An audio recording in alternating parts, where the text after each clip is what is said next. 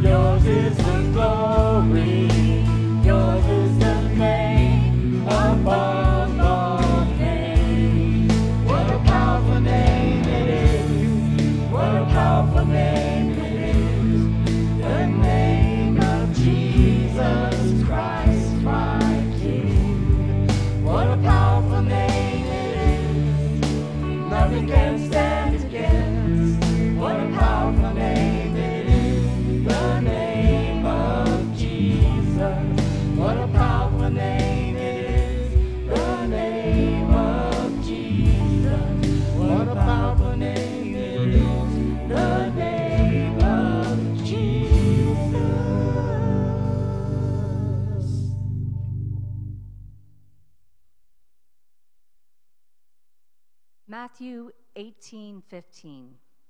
If your brother sins against you, go tell him his fault between you and him alone.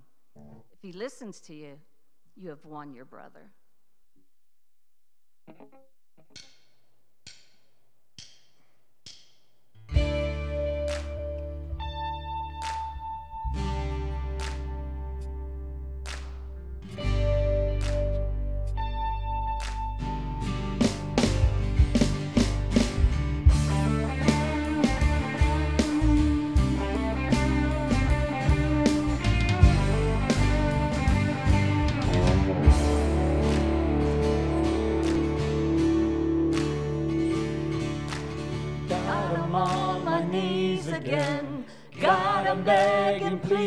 again. I need you.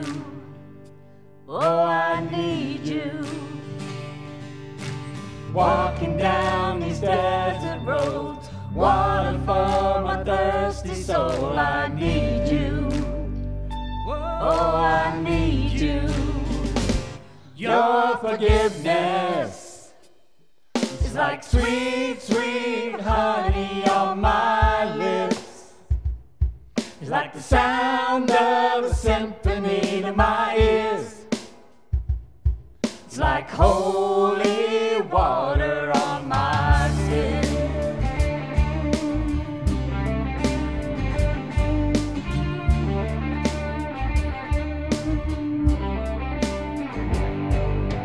Dead man walking, slave to sin.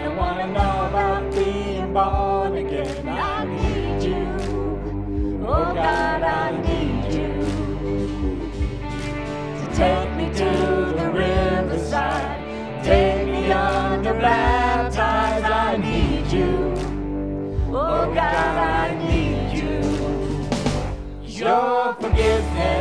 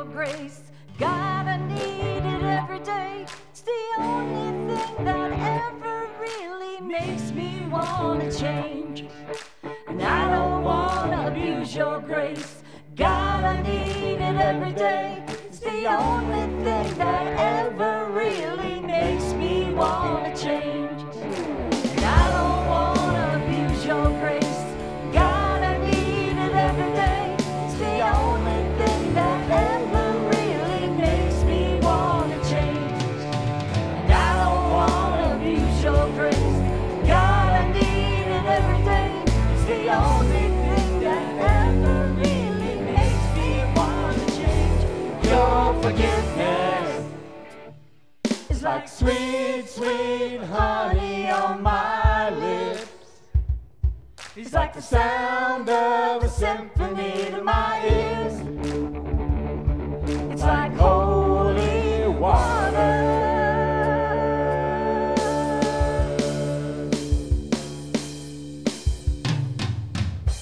Your forgiveness is like sweet.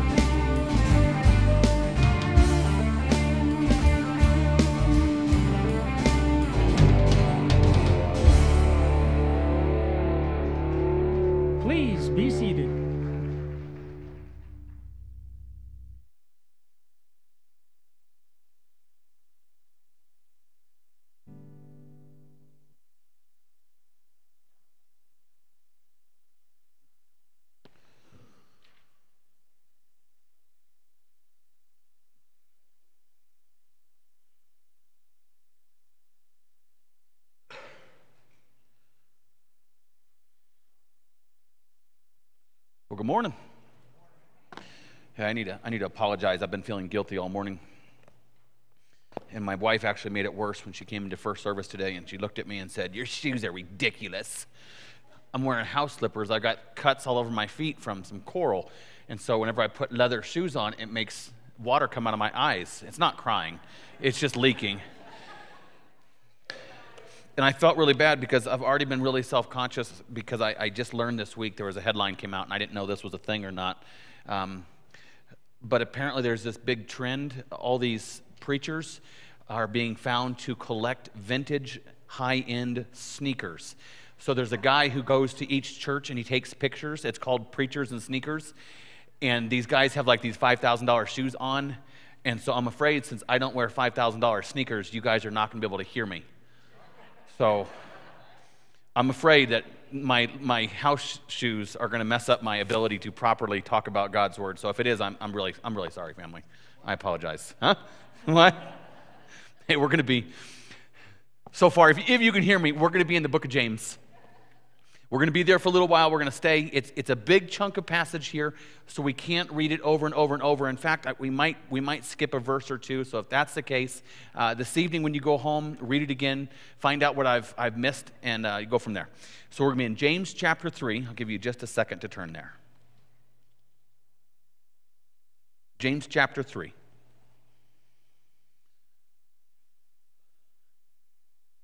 All right, let's read. James chapter 3, verse 1 following. Not many of you should become teachers, my brothers, for you know that we who teach will be judged with greater strictness.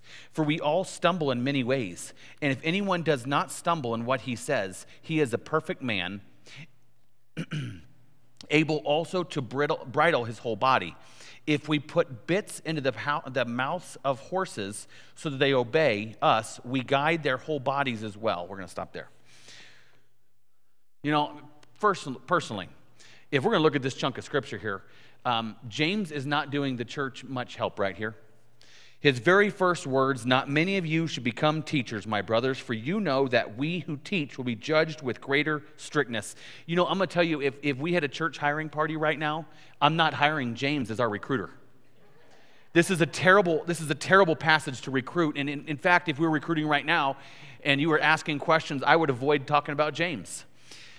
But what's, what's interesting to know, and, and anyone that knows Scripture, and if you do or don't, I'll, let me refresh your memory. James was written to a group of people who were already following Jesus. So Jesus, James was written as a book to believers to help them from knowing Jesus to knowing Jesus better. It's, it's essentially what a lot of people call is the maturity book, uh, the growth book. You'll see different ways to describe James. James is supposed to help believers grow a little deeper in their faith. And so this passage here is, is really an unusual passage because it starts out with if you're a teacher, you're going to be judged stricter. But then right after, James does something really odd. For we all stumble in many ways. And if anyone who does not stumble in what he says, he is a perfect man it's really it's an unusual passage of words and it's it's easy to overlook this and lose the significance of what's going on. So here we have this passage. James is saying if you're going to teach you're going to be judged a little harsher. But then he flips it around and then he says everyone messes up. Why is that? Because i, I believe what he's talking about is, is very simple in the christian faith. This is about hypocrisy See, he's not saying in order to be part of the authority of a church, the leadership of a church, you have to be you have to be perfect. He's saying that's not the case because everyone messes up. And it's even more interesting when you take this passage about everyone stumbles in context of what was going on. At this point in time, when James wrote this book, there were bodies of believers, and they would get together to have a meal and worship together. And there were people who thought they were better than the other people in the group based on their wealth, based on their knowledge, based on their situation in life. So it's really funny that James threw this out here, talking about the authority and the leadership and the teachers of the church, and then he backs out and says no one's perfect. And honestly, if you don't hear anything else in today's scripture, maybe it's this. Maybe you're reading James 2 and you're hearing it just like the people heard it when he first wrote it. And they're sitting together with the body of believers and they're looking around and they're saying, I feel inferior in people in this group. I feel like I'm the only one who's sinned. And James is saying, No, no, brothers. Everyone here is messing up. So if you take nothing out today, and this is it, I'm going to tell you right here there is no one in this church that's perfect. So you look to the left, the right, front, back, and you maybe think that their life is better than you or they're not having struggles like you are. I'm going to tell you you're wrong. Everyone in this room has sinned. Everyone in this room has stumbled. Everyone in this room is messed up. Don't feel inferior. But let's get back on because this is, this is neat here. So he's saying if you're teaching, you're going to be judged harsher. Now, I don't know if you're aware of this or not, but it's, it's really difficult recruiting teachers. Do you know that? No one wants to teach. They don't want to stay up late on Saturdays. Um, they don't want to get their material ready. They don't want to have the material so ready, they're afraid someone's going to ask them a question they're not ready about. They're afraid they're not going to speak properly or clearly or, or concisely. So in this passage, James is coming out and he's saying, you're going to be judged harsher. It's not about just simply teaching, it's about, it's about hypocrisy. And for me, this is what hypocrisy would look like for me. What, what's an easy sin or a temptation I can pick on? What would, what would be an easy sin or temptation? I got one. Maybe I got on stage and I, I wanted to really pick on people that had gambling addictions. I could really, really lay it on about gambling addictions. You know why it would be easy for me to really lecture about gambling addictions? Because I don't have it. I could really lecture really good because I don't struggle with that. But maybe I only talked about that and I, I didn't talk about something I, I maybe I personally struggle with buying old, broken down, worn out, junky cars and repairing them and driving my family crazy. I don't want to talk about that. Why? We don't want to talk about that addiction. Why? Because that, that actually affects us. See, hypocrisy is very simple. When he's discussion of hypocrisy, it's when you, you say one thing and you do the exact opposite when you pretend to be one way and you do the exact opposite. That's what James is saying. You need to be careful with this here. And let me give you some more church history to tell you why this is really important. I don't know if there's a lot of readers here. A, book came out a few years ago. It's called The Da Vinci Code. Maybe you read it. But in the Da Vinci Code, Dan Brown came out, and in this book, he discussed the Council of Nicaea. And a lot of you may or may not have heard the Council of Nicaea, but let me give you a, a quick review. Now, what Dan Brown said of the Council of Nicaea, he said uh, Emperor Constantine got together with all the church leaders. And what they did is all these church leaders and the emperor got together and they got all of the religious books about Jesus together. All the writings, all the letters. And it says they put them together and then they started moving stuff around for the secret agenda they had. And so, according to Dan Brown in the Da Vinci Code, the Bible was formed because the emperor got rid of certain text because he had a secret program he was going towards. But it's not the first time that came out. In the 18th century, the historian Voltaire wrote a book, and he described the Council, Council of Nicaea like this. He said, All the emperor and all the church leaders got together, and they put all the religious books on a table, and then they bowed and prayed and then they waited. And for whatever books fell off the table, those were not real books, they were the fake ones. And that's what they said in the 18th century. The problem is, is that's not really true either. See, the way the, this book here is formed, it was going for a long time because there people were writing letters, and, and as this book was being formed, they were taking the material that was completely contradictory to the, the, Gospels, to the life of Jesus, and they were saying this, this is not even close to being accurate of what Jesus did. There are writings that said Jesus had a, a wife and children, and she, he left them to go minister when he was 30 years old. There's writings that say Jesus didn't really die, he just went back to his family. And what they did is, is when this book was being formed, they were getting rid of the garbage that was out there floating around that was completely and 100% historically not accurate with Jesus. This is important for us today. Why? Because when this was happening, what was going on was they would have a, a bunch of believers come, right? You would have this group of people over here say, I'm following Jesus and this group of people over here saying, I'm following Jesus, and this group of people over there saying, I'm following Jesus, but their methods of communication were drastically different than us. They didn't have Facebook, they didn't have Instagram, they couldn't Snapchat their, their Bible lessons. So each of these groups started taking their, their knowledge of Jesus and adding to it. And so this group over here would, would add a letter or a book or some writings about it. And this group over here would write some about it. And this group over here. And there are all sorts of different documents, like the Gospel of Thomas. Uh, the shepherd of Hermas, the apocalypse of Peter, the epistle of Barnabas. And see, each group had their own writing.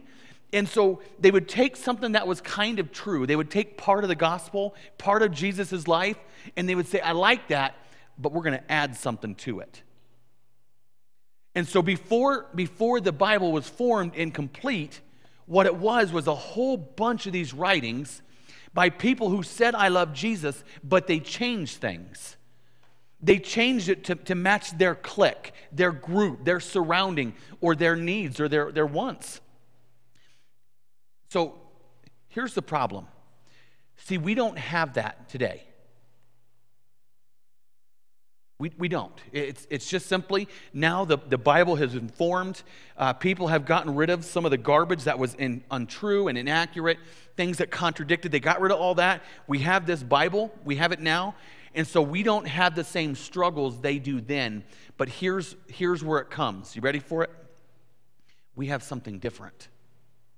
And a lot of you are going to tone this out because you're going to say, I'll never be a teacher in the church. And I'm going to tell you something sad. Are you ready? if you've been to church for a while and you say, you go to your friend, you say, hey, I'm, I'm going to this church, or I, I, I love Jesus, I want to introduce you to Jesus. You'll say, I've been following Jesus for five, ten years, maybe 20. When you do that, someone's going to look at you and say, they've been following Jesus for 10 years. You know what that makes you? That makes you an authority in church. And see, in this, in this passage here, James chapter 3, that word teacher, that word teacher is not always translated teacher.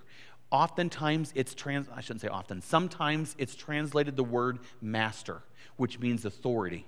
And so family, I'm going to tell you a sad news here. If you've been to the church for a long time and you're inviting people to come and worship and know this Jesus, they're going to look at you with authority. They're going to say, that person knows about Jesus.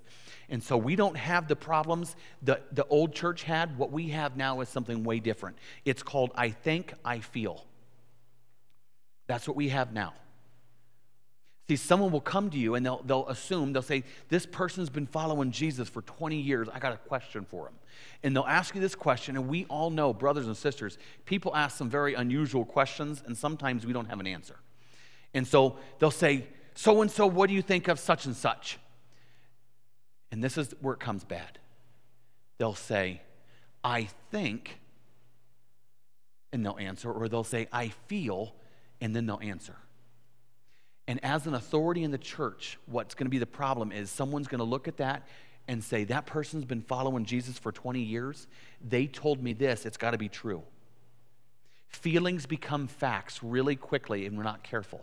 And so when James is talking about be careful of you not becoming teachers, it's, it's not saying you have to be perfect, but it's saying be very careful with what you're teaching. Be very careful with the, the, the, things that you're saying and the way you're talking about it, because oftentimes people will look at that and say, well, they said it, it has to be true. It has to be true. I'm going to tell you, I'm going to give you a lesson here. These are my favorite words I probably, I probably ever learned, and I didn't learn them by spending millions of years in seminary or all the money. I didn't learn it there. I'm going to tell you some of the most important words I've ever learned in ministry. And you ready for it? You can write it down if you want. Pay attention. Here it is. That's a good question. I'm not sure. Let me get back to you.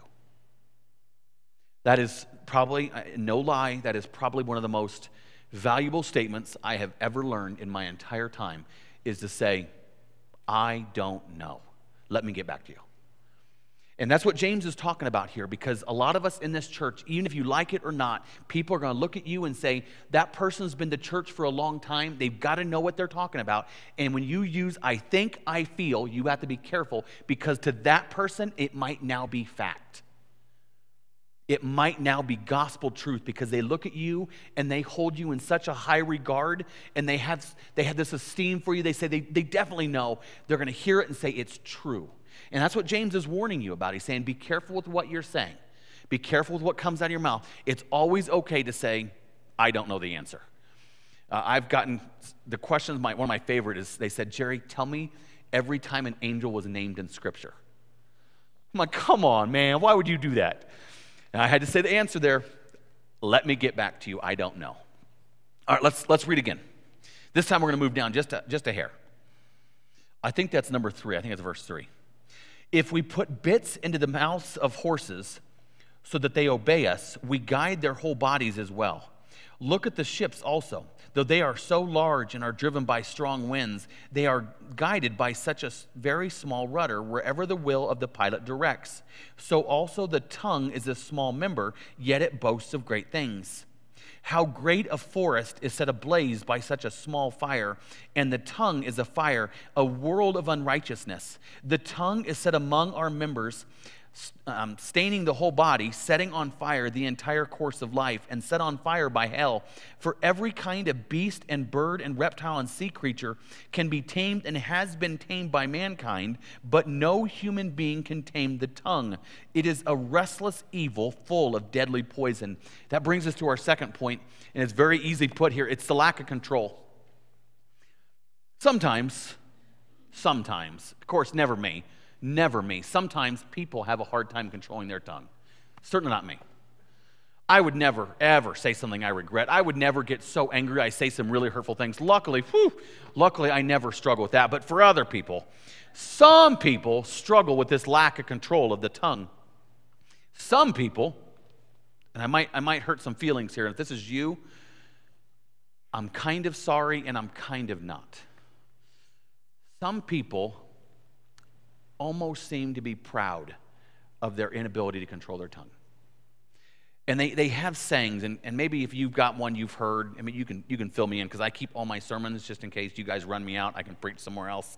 I'll add it to my notes. They have a saying, and they'll say something like this They'll say, I speak my mind. Or someone else will say, I have no filter. Or someone will say, Oh, I tell it like it is. Or I don't sugarcoat it. Oh, these are the best ones. When someone says, No offense, but, and you know whatever comes next, there's going to be some offense. Or they'll say, It's just who I am. Or it's just how I was raised. And then they say the next words, I don't know why I don't have very many friends. See, sometimes I believe people are oftentimes almost proud of their inability to control what's coming out of their mouth. And what's ironic here is, is this passage here uses three analogies. Did you catch all three when it talks about the tongue? The horse, the ship, the forest fire. Do you see those three? Those three huge analogies here are used in reference to a tongue. And it makes me laugh because this lack of control, I believe people don't realize the lack of control they have on their tongue after whatever they've said is out their mouth. Have you ever tried to, to calm down an angry horse? Bit or no bit, angry horses move. It, it is how it is. You, you've got this very strong animal, and it's talking about this, and the same thing. You, you control it with this bit in its mouth by moving it around. Or even better, how about the rudder of a ship?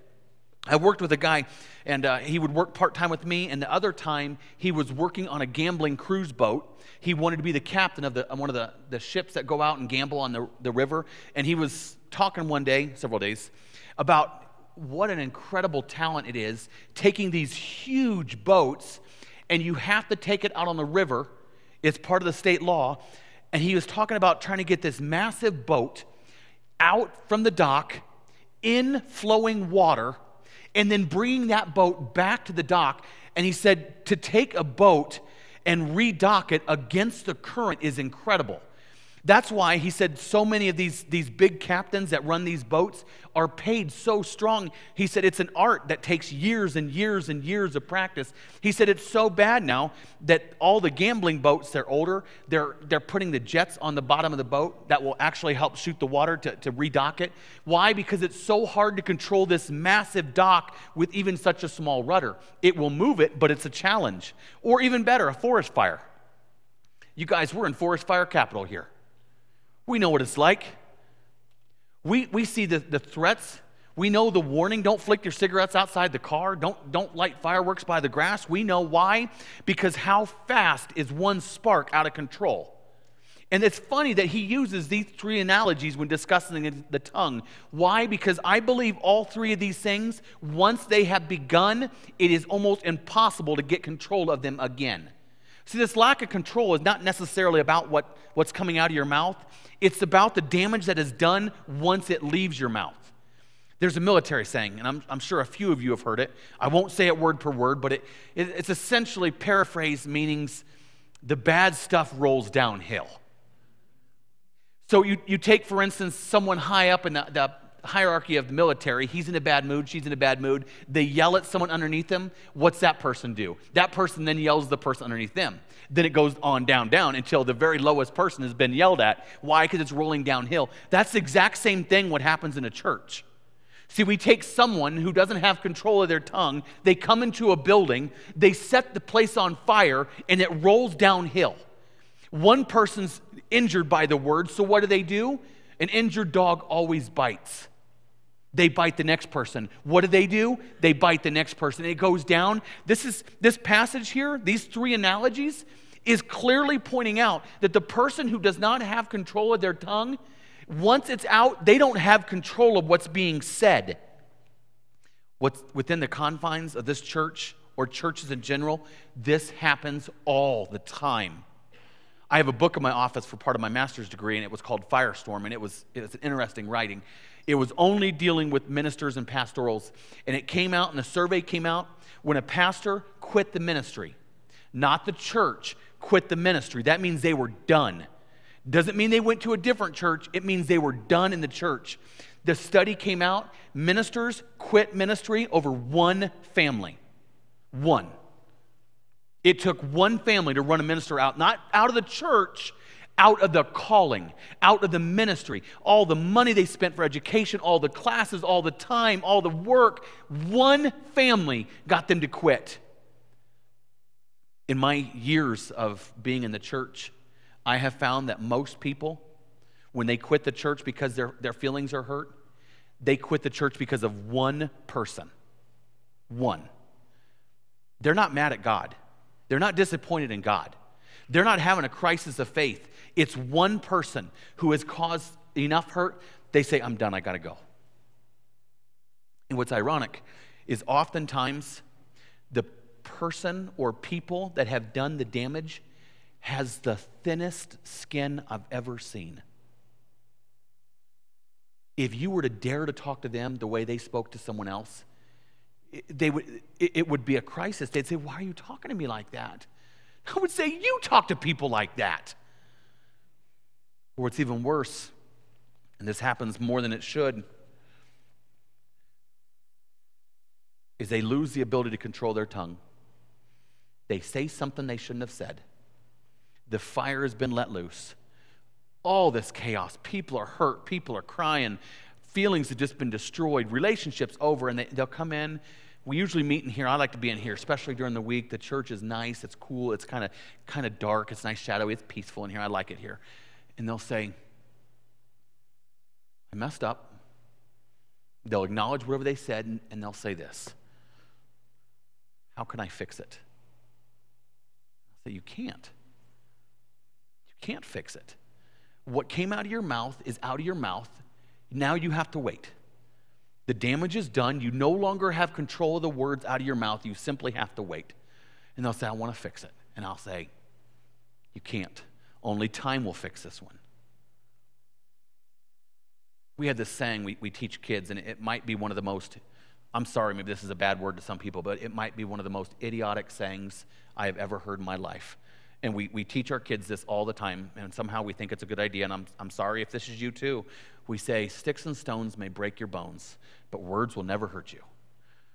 I'm thinking, that is the worst teachings I have ever heard. I have ever heard. We can't teach our kids words don't hurt you. Why? Words in marriages, words in friendships, words in relationships, words cause wars, words split churches. So sticks and stones may break my bones, but words will never hurt me. Come on, no way. Words cause death. People take their life because of words. People take someone else's life because of words. What James is doing is he's talking to these believers that are coming together. And see, James is the maturity book, the growth book, and he's reminding them that when those words leave your mouth, horse, boat fire. They're almost impossible to control. They're almost impossible to control. One more passage or one more reading, and then we're done. We're going to skip just a hair. Maybe not. With it we bless, the, bless our Lord and Father, and with it we curse people who are made in the likeness of God. From the same mouth come blessings and cursing. My brothers, these things ought not to be so. Does a spring pour forth from the same opening both fresh and salt water? Can a fig tree, my brothers, bear olives, or a grapevine produce figs? Neither can a salt pond yield fresh water. This brings us to the last one. This is very easy. I don't want to spend too much time, but, but this passage here is an indication of health. We've got this growing trend in our, in our world in our lives, and we love this. We love saying, well, you can't judge. You know what Jesus said about judging? Judge not, or you'll be judged, so you can't judge me. And what we're doing is we're loudly saying, You can't ever look at me and saying I'm wrong. Or you can't look at me and say what I'm doing is wrong because that's not what, what Jesus said. What's funny about this passage, this has nothing to do with looking at someone else. This passage has to do with looking at yourself. So I'm safe. Ha. Huh. You can't yell at me after church. I'm not judging you. You have to judge yourself. In this regard, James is telling people to analyze yourself. And it's easy to do. People can sit in a church and you could discount certain passages based on your personality. You could say, "Oh, I'm shy." So when Jesus said, go, to the, you know, go make disciples of all nations, that's not really me. Or maybe if you don't want to control your tongue, you can look at this passage and say, nah, God made me kind of, kind of, you know, a big mouth a little bit. I don't want to listen to it. Not who I am. It's easy to look at this passage and say, nah. Only reason they're talking about this in church is probably because someone last week said something rude to someone else this week, and now they're just trying to take care of the drama. I don't care what they had to say, it does, does not apply to me. That is wrong. That is wrong. This passage about a tongue is an indication of health. And this is an indication of health that only you can evaluate on yourself. It is crystal clear. Can a fig tree, my brothers, bear olives, or a grapevine produce figs? Neither can a salt pond yield fresh water. You can't say, I love God with one sentence and turn around and say, I hate people with the next. It doesn't work. You can't say, I want to I wanna follow Jesus with all my life in one sentence and then turn around and tear someone down the next. It doesn't work. This is an indication of health. This is an indication of your priorities. Why? Because no one else can control your tongue. No one else can control what comes out of your mouth, the way you speak, the way you interact, the way you live. This is not to do with, with calming drama in the church. This is not about not hurting feelings in the church. What this is, is simply put, how close are you to God? That's the whole book of James, is trying to help believers who know Jesus get deeper in Jesus. It's an indication of health, is, is where you are with your spiritual walk. In your spiritual walk, can you look at people in this congregation and in the world and look at them and say, Jesus loves them? They might drive me crazy, but Jesus loves them. I'm going to love them too. Or you have to be the kind of person that says, I got to speak my mind. And only you can decide that.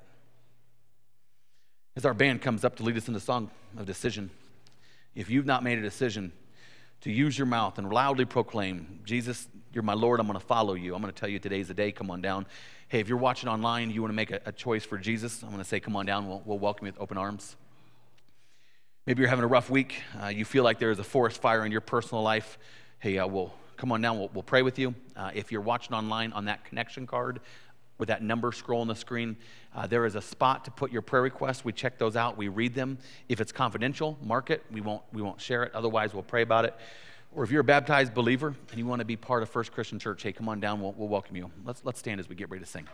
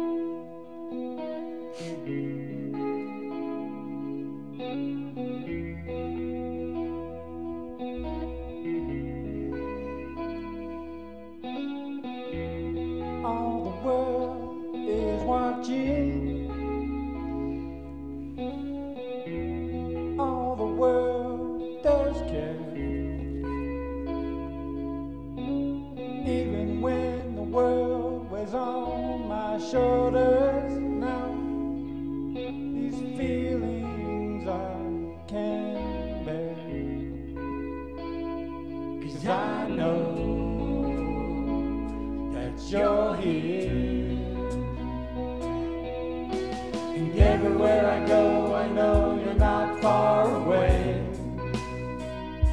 You're right here. You're right here. And everywhere I go, I know you're not far away. You're right here. You're right here.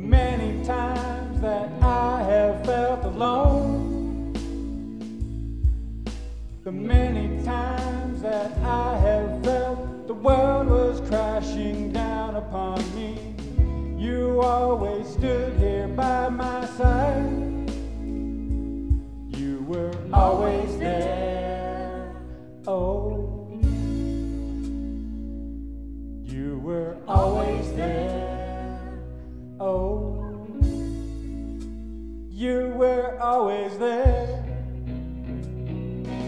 And everywhere I go, I know you're not far away. You're right here. You're right here. And everywhere I go, I know you're not far away. You're right here. You're right here. Everywhere I go, I know you're not far away. You're right here. You're right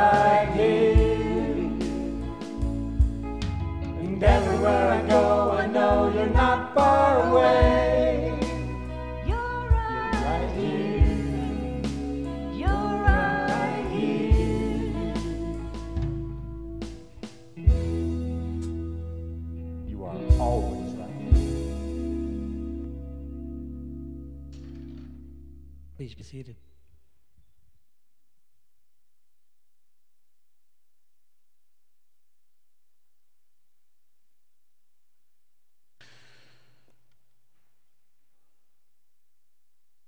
One of my biggest pet peeves is waste. For instance, if I'm going to put a roof on the house, I don't want to put shingles on, I want to put metal. Shingles don't last as long. Part of the reason I don't like buying tires or buying shoes is because they wear out. Where we're doing these projects at camp, we're making things, and I say, let's use metal, let's not use wood. Wood doesn't last very long. And it always irritates me thinking about, you know, how time. What's time and what's waste and what's going to go away and what's not. Anything I want to do, I want to make sure it lasts a long time so it's not a waste. But that's what this is about right here. See, in James chapter 6, verse 35, when Jesus said these words, and I know you've heard them I am the bread of life. Whoever comes to me will never go hungry, and whoever believes in me will never be thirsty. See, this is, this is eternal. It's not something that's going to change in a week. It's not something that's going to go away. It's, it's something that will last. Everything that we do at this table, when we come together and we, we bow our head and we say, God, we messed up this week. Will you forgive me again? It's eternal. It's things that we're talking about that's going to last forever, something that's not going to wither away, that's going to get cooked by the sun or wear out. This table and this juice and this cracker, this is eternal. This is what we're going to be doing when we spend our time in heaven. We get to sit with Jesus. So it, this is important. Let's pray. God, thank you for letting us, letting us realize sometimes that some things last and some things don't.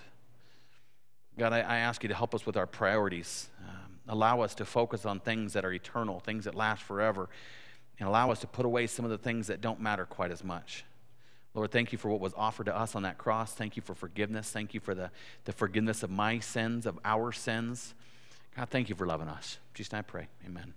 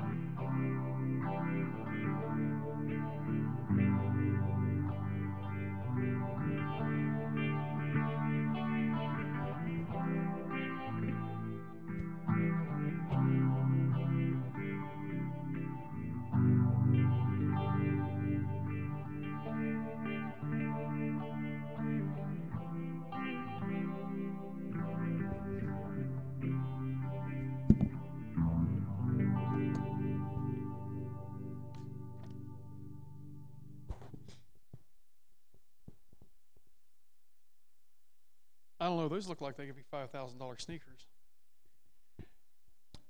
In, in your bulletin, we have our announcements for this week. This evening, we have an old school Singspiration going on at 5 p.m. until probably about 6:30, 7 o'clock. If you'd like to hear the old hymns of the faith, we're going to have people from some other churches come in, and that's going to be happening at 5. Jerry has all of his youth activities this evening. Roger's group is going to go to the Singspiration. Um, if you're going to come to that, if you could bring some sandwiches so that we can share them. The men's pan- pancake breakfast is next Saturday. Uh, can you crank me down just a little? I sound loud. Um, is next Saturday from 7 to 10 to 10 a.m. You see the announcement about that. It's a good breakfast. Operation Christmas Child still accepting donations, and you can see that in the bulletin. They're going to have a packing party Monday from 10 to 12 if you'd like to help with that. We're still trying to collect empty rectangular Kleenex boxes for Kids Way Project. And Lori's going to have her life group uh, starting on Wednesday, September 6th. And there's an information about that, and there'll be a sign up sheet so that they can get material for you. Um, this week, the adult Bible study fires back up. I sent out the lesson, so we'll start that back up again. And I think I think that's all the announcements. Everything else is in the bulletin for you. Also, so on the back, oh, the, uh, one other thing, I want, two things I want to mention. Um, prime time, we're going to go to uh, Bright Spot next month. So if you'd like to sign up for that, we'll get a sign up sheet out here soon. Also, Narrow Path is going to go to Fort Huachuca in, I think it's November. So we're telling you way in advance. So if you want to go on the off road adventure, you need to go to the fort if you don't already have a pass and get one. And don't bring any firearms, please. Um, we've never had anybody arrested yet. But anyway, uh, we'll have a really good time there. It's a lot of fun. So the November one, which is a few months out, you can start trying to get your pass. I need to go get mine renewed. On the back side of your bulletin, we have our prayer concerns, our prayers of praise. We have a lot of people we've been praying for with health issues. Uh, we have troops who are deployed. Uh, we've been praying for. We're praying for our shut-ins. We're focusing in on Peach's Pantry. They are getting close to getting a facility. They just need to get the contract signed, so hopefully that works out. And then we're praying for Southern Mexico Mission and the work that Adrian and his family do in Southern Mexico. Adrian will be our Faith Promise speaker in February, so I'm looking forward to seeing him again.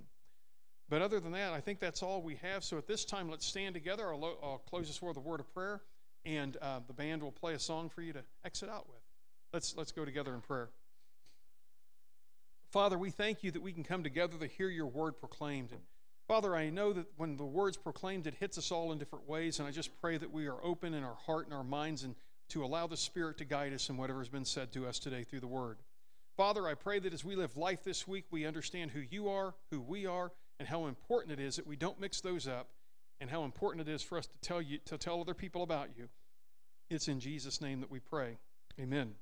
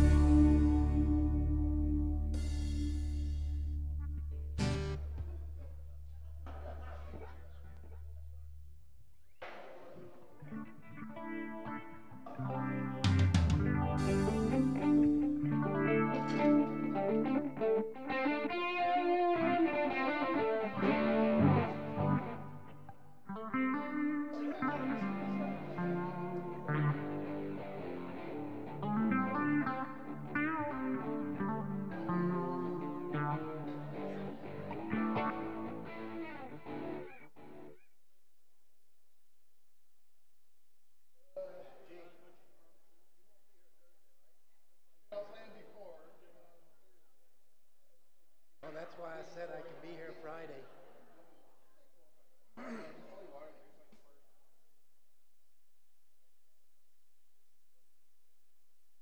As soon as I get back into town, I gotta go over to the cancer center and have hydration. As soon as I get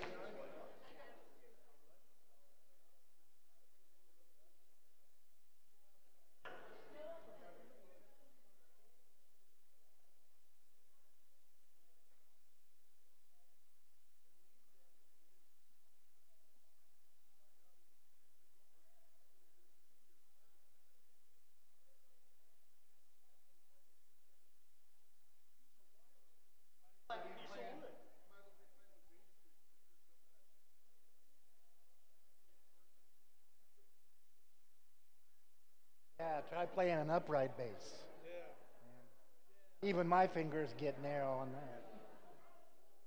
Well, the thing is, is that the street so far from Yeah. the board.